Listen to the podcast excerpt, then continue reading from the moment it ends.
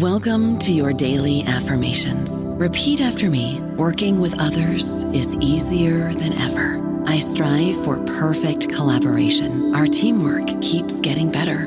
Yeah, affirmations are great, but Monday.com can really get you the teamwork you desire. Work together easily and share files, updates, data, and just about anything you want all in one platform. Affirm yes to start or tap the banner to go to Monday.com. Lucky Land slots, you can get lucky just about anywhere. This is your captain speaking. Uh, we've got clear runway and the weather's fine, but we're just going to circle up here a while and uh, get lucky. No, no, nothing like that. It's just these cash prizes add up quick. So I suggest you sit back, keep your tray table upright, and start getting lucky. Play for free at LuckyLandSlots.com. Are you feeling lucky? No purchase necessary. Void where prohibited by law. 18 plus terms and conditions apply. See website for details. Hello, everybody. This is Marshall Poe. I'm the editor of the New Books Network, and I'd like to tell you that we have a new and improved website. It has two new features that we think you'll love. One of them is a vastly improved search engine so that when you type in keywords, you'll get a bunch of episodes really quick. The other is the ability to create a listener account. And in that listener account, you can save episodes for later listening. So you can create a kind of listening list. We think these features are neat and we think you'll enjoy them. Please visit the site today. Welcome to the New Books Network. Hello, everyone. Welcome to another episode of New Books Network. This is Morteza Hajizadeh, your host from Critical Theory Channel. Today, I'm honored to be talking to Dr. Arya Aryan again. Uh, Dr. Arya Aryan is an assistant professor in English literature. He received his, his PhD in postmodern contemporary literature and medical humanities from Durham University in the UK. He also car- uh, carried out a postdoctoral research fellowship at the University of Tübingen in Germany. His research interests are postmodernism, contemporary literature, and medical humanities. He's the author of several articles and books, including The Postwar Novel and The Death of the Author. And we have a podcast on this book on our channel. And today we'll be talking about uh, his second book, uh, The Postmodern Representation of Reality in Peter Ackroyd's uh, Chatterton. Arya, welcome uh, to our channel. Hi, Morteza. Thank you very much for the opportunity. I'm very happy to be hosted by you. Great to have you here again. And we're excited to learn more about Peter Ackroyd. I guess before the interview, I told you that I before uh, before I came across this book that you sent to me, I'd never heard the name Peter Ackroyd, and I kind of feel embarrassed. So, uh, before talking about the book, can you tell us a little about Peter Ackroyd, who he is, what his famous works are, and then how this project, this book, came about? Yeah, that's a um, good, actually, place to start with. Um, I came to know Peter Ackroyd when I was an MA student, when I was working um, through my research on postmodernism. So, Peter Ackroyd is an, um, a wonderful writer postmodernist, especially for his historiographic metafiction works like Chatterton itself, uh, this novel, and Hawksmoor. These are the best uh, novels by Peter Ackroyd. Um, the themes he's very much preoccupied with um, could be originality, uh, authenticity, the role of the author, um, what is copy, what is parody, you know, all these, mo- mostly he's occupied with narrative techniques. So this particular novel, Chatterton, uh, could exemplify his uh, most, you know, ambitious uh, preoccupations and concerns with fiction and theories of fiction. His works are um, very, you know, theoretical. It includes uh, so many theories from Plato to, to the present moment. Um, and how I came to know, uh, I mean, how I came up with this idea, it was during my MA thesis. Actually, I turned my MA thesis into this book, into a monograph. So during that time, I felt a need for a book which would explicate postmodernism, as it is a very complex and difficult, you know, uh, period to grasp, uh, like the uncertainty principle or the double slit experiment in quantum mechanics. So Richard Feynman, the famous physicist, once said, if you think, I'm quoting, if you think you understand quantum mechanics, you don't understand quantum mechanics. Um, the same with postmodernism and postmodern theories. due to their paradoxical self-contradictory logic. Uh, there are great books written on postmodernism. However, and I've used most of them in the book. However, they're either too theoretical.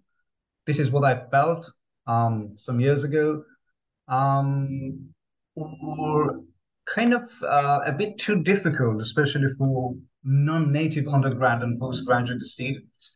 Uh, therefore, I try to make it as comprehensive as possible and offer a basic understanding of postmodernism, a kind of handbook to understand these other novels uh, in the same fashion, such as John Fowles' novels or Peter Ackroyd's other novels like Hawksmoor. Um, so I would say that the book's primarily designed for uh, to help undergrad, undergraduate students and postgraduate students um, to have a better understanding of postmodern fiction, especially historiographic metafiction, and the postmodern perspective towards artistic representation or referentiality, and aims to answer the question whether a literary work is able to refer to an external reality or is it autoreferential, just referring to itself as an artifact, or is it both?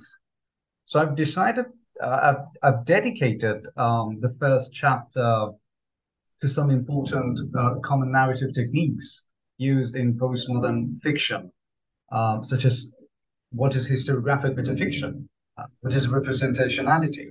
Or anti-representationality, what is the concept of heterocosm, uh, what about paratextuality, parody, self-reflexivity, Derrida's concept of under-erasure. So I've tried to bring all these concepts all together, uh, put shortly and clearly um, to be able to help undergrad and postgraduate students. Mm. Uh, by the sound of it, it sounds like a very exciting project because I remember when I was an undergrad myself, it was extremely difficult to to, to kind of get a get an understanding of these terms. I mean, there were books, there were dictionary or encyclopedic entries, but these terms are really, really uh, amorphous. And I was desperate looking for a book that could just give me, you know, uh, a kind of a dumbest version of uh, I don't know introduction like uh, postmodernism for, for, what is the name of those series books uh, for dummies, dummies or whatever it dummies. is yeah, yeah dummies guide to something whatever yeah and I guess uh, even from experience I realized that such books that kind of capture a literature review are the perfect entry for even undergrad students because they give you like the main theories they give you a definition of the main ideas um, you have you just named a number of different terminologies. So a lot of people have heard of modernism. They know what it is. They don't know what it is. Tell us what how you define postmodernism in this context.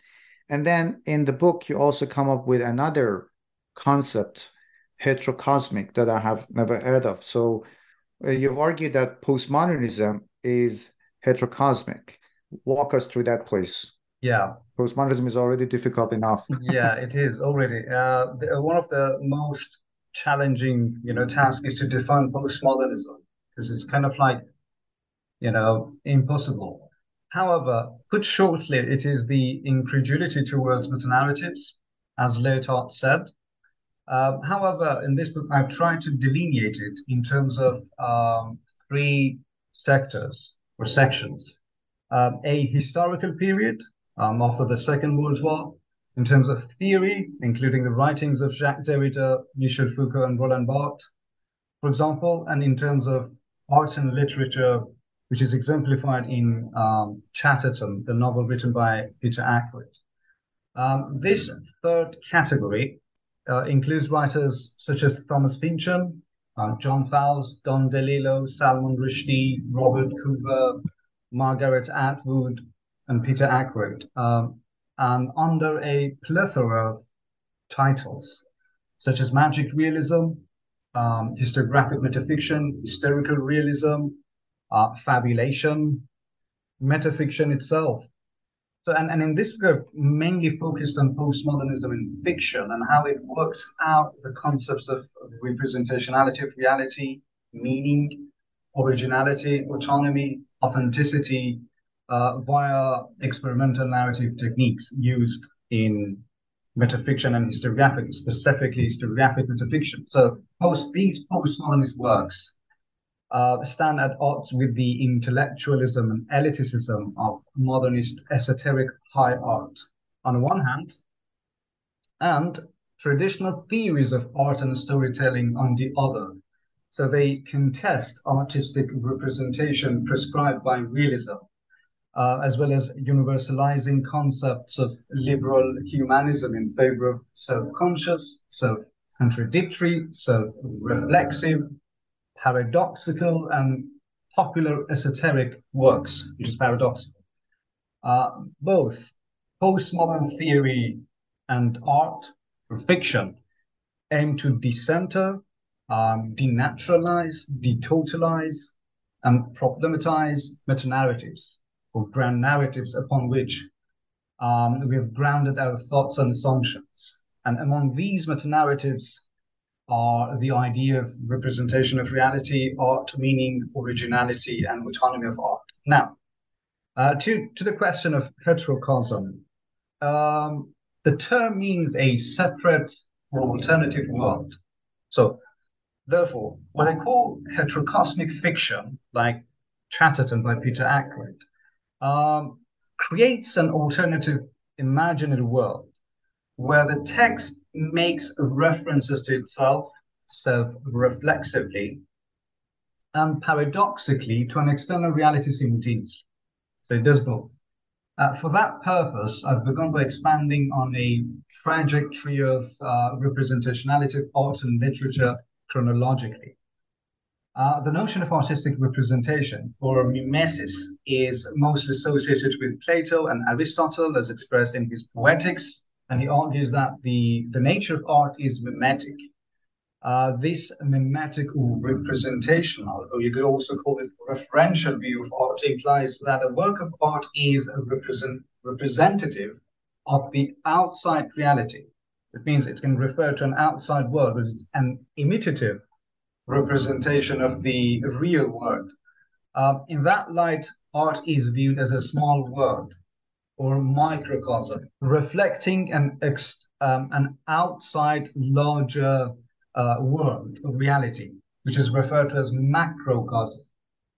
Yet, uh, the anti-referentiality uh, view, anti-referential view of art, which is mostly associated with uh, modernist, especially the avant-garde movement, aims to break from the external world, the outside world, and previous conventions. So practitioners and supporters of the view instead aim at creating a work of art which is autonomous, auto-referential, by constantly killing the illusion of realism. So they reject any possibility of the work's representationality and consider a literary work or any work of art as autonomous. So in modernism, there is this emphasis on autonomy and self-sufficiency, self-sufficiency of art. Uh, in this book, I've argued that postmodern fiction, uh, especially historiographic metafiction, is heterocosmic and hetero meaning uh, other or different, and microcosm, which is a small or complete word and can represent a larger. So it denotes another or alternative world, complete world, uh, and mainly refers to a world that the literary work creates in the process of artistic creation, uh, which, while referring to itself, can simultaneously refer to the outside or external world paradoxically. Uh, this other or alternative world is created through fictive reference, which are constructed within the text by artistic strategies and techniques. And this world is governed by a set of rules created in the process of artistic construction, which should be acknowledged by the reader. Uh, thank you. That was a very good and comprehensive response to this. Now, I'm kind of curious to know why you you have paid special attention to this novel, Chatterton by Peter Ackroyd. What is particular about this novel that you have chosen? Um, that's a good uh, question, actually. It's, it's because of the novel itself. You know, the novel covers a wide variety of con- concepts with which postmodernism is preoccupied um, such as I named a few before, like meaning, originality, authenticity. Um, you know, what is the nature of art, representationality. Uh, this is not exclusive of this novel. However, it exemplifies, you know, all these, um, the, the kind of like preoccupation with all these concepts. The novel revisits, rethinks, and reconsiders the past historical, cultural, artistic uh, conventions, including those of Romanticism, the Enlightenment, artistic realism, as well as modernism. So, in this sense, um, it is a very comprehensive novel, um, a masterpiece, I would say, because it just covers a long, you know, historical period or different periods. So, it deals with three stories at three different historical periods, which are all interconnected. Uh, the first is the 18th century, which deals with the story of Thomas Chatterton, the famous poet, uh, the father of, of Romanticism, the 19th century, the story of George Meredith, who was a poet, and Henry Wallis, who was a Pre-Raphaelite painter, and the 20, 20th century, which is the current in the novel, um, the story of a fictional character called Charles. So all revolve around um, one event, and that's the death of Thomas Chatterton. But the novel offers three different uh, interpretations of the same event and supports each version with evidence, different pieces of evidence. So most of the novel is fraught with lines and quotations from precursor writers like T.S. Eliot um, and also Chatterton, Thomas Chatterton himself. This revisiting the past is with critical thinking, though, uh, providing an opportunity for the writer to reconsider all the previous conventions, conventions of the past, including artistic, philosophical ones, and ideas such as artistic autonomy, originality, the concept of genius, and the self. And it points out the paradoxes of self-referentiality, uh, while it simultaneously creates a heterocosmic world, as I mentioned before, uh, that is, it refers to an external reality into itself um, at the same time while contesting both. So it keeps challenging what it presents constantly.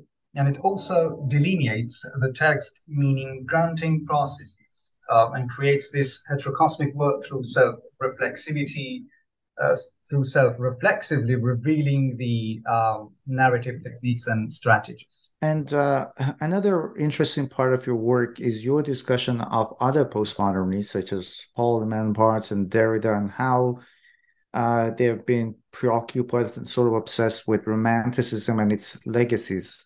Uh, would be great if you could elaborate on that point.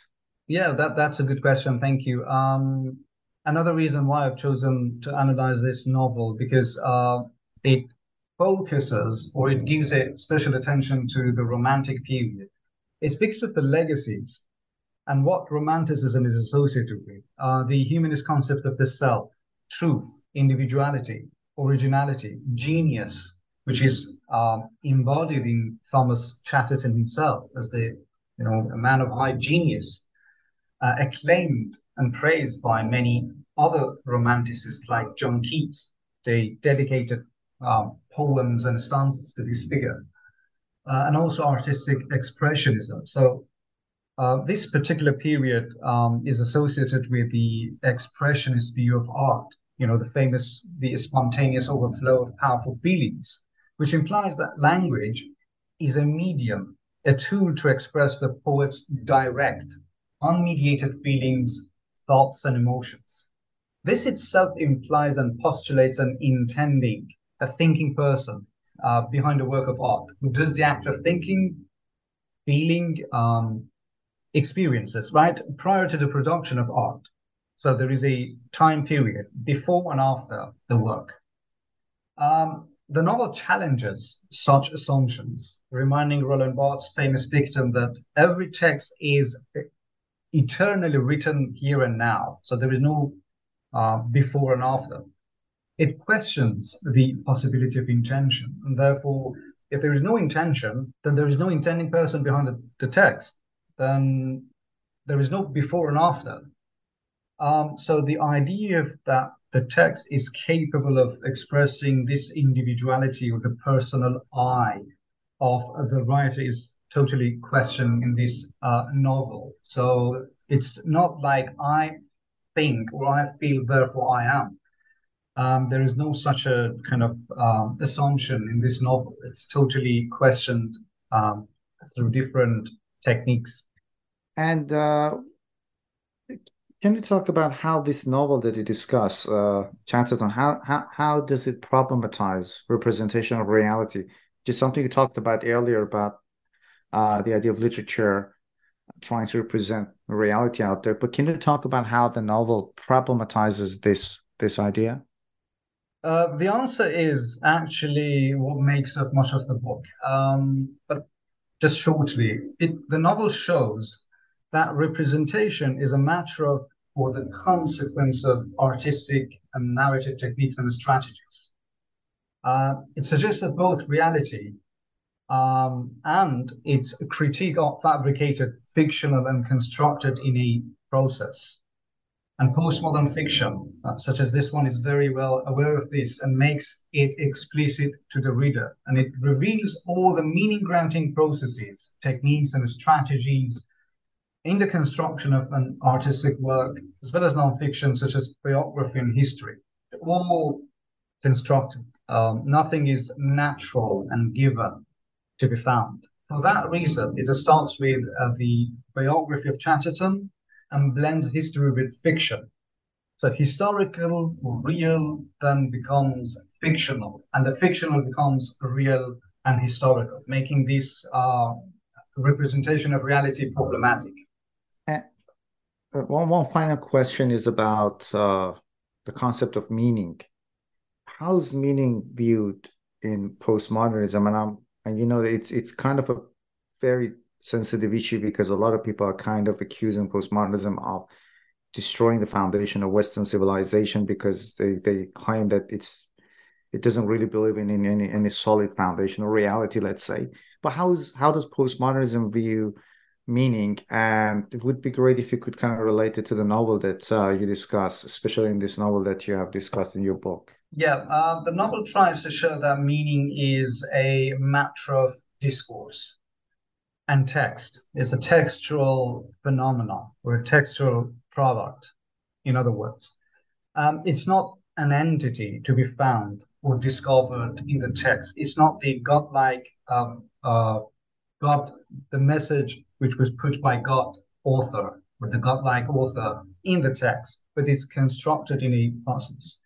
Also, um, from a postmodernist perspective, there is no final ultimate meaning. There are multiple meanings. So the novel delays arriving at a determinate final meaning um, as it reflexively suggests and reveals that history and biography, like history and biography of uh, Thomas Chatterton, Henry Wallis, and George Meredith, are actually uh, superimposition of meaning upon a given event.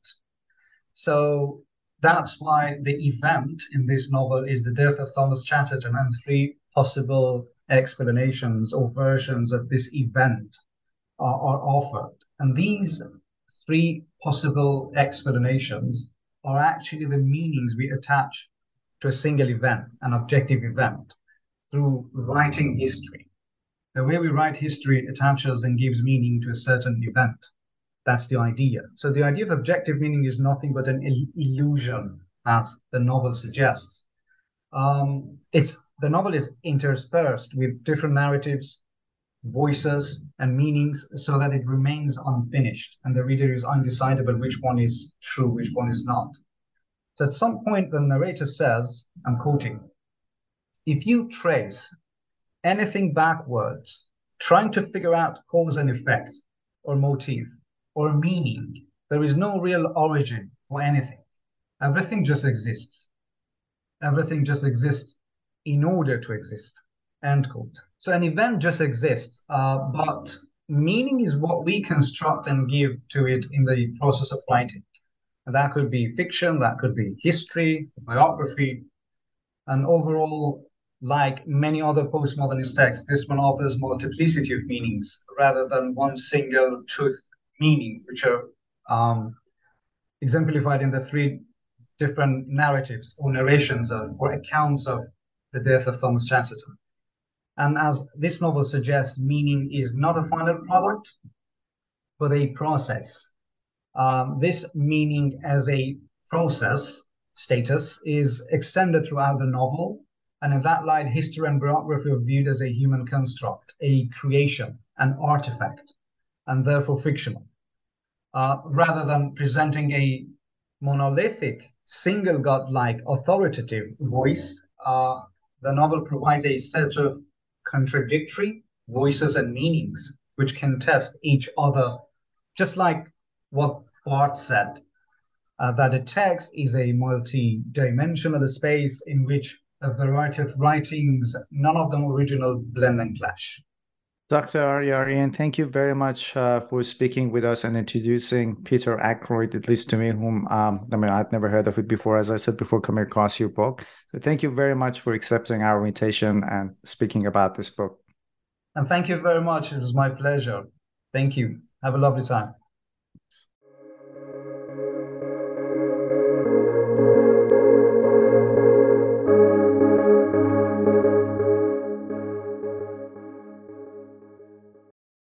Hello, it is Ryan, and I was on a flight the other day playing one of my favorite social spin slot games on chumbacasino.com. I looked over the person sitting next to me, and you know what they were doing? They were also playing Chumba Casino. Coincidence? I think not. Everybody's loving having fun with it. Chumba Casino is home to hundreds of casino style games that you can play for free anytime, anywhere, even at 30,000 feet. So sign up now at chumbacasino.com to claim your free welcome bonus. That's chumbacasino.com and live the Chumba life. No purchase necessary. VGW. Void prohibited by law. See terms and conditions. 18 plus.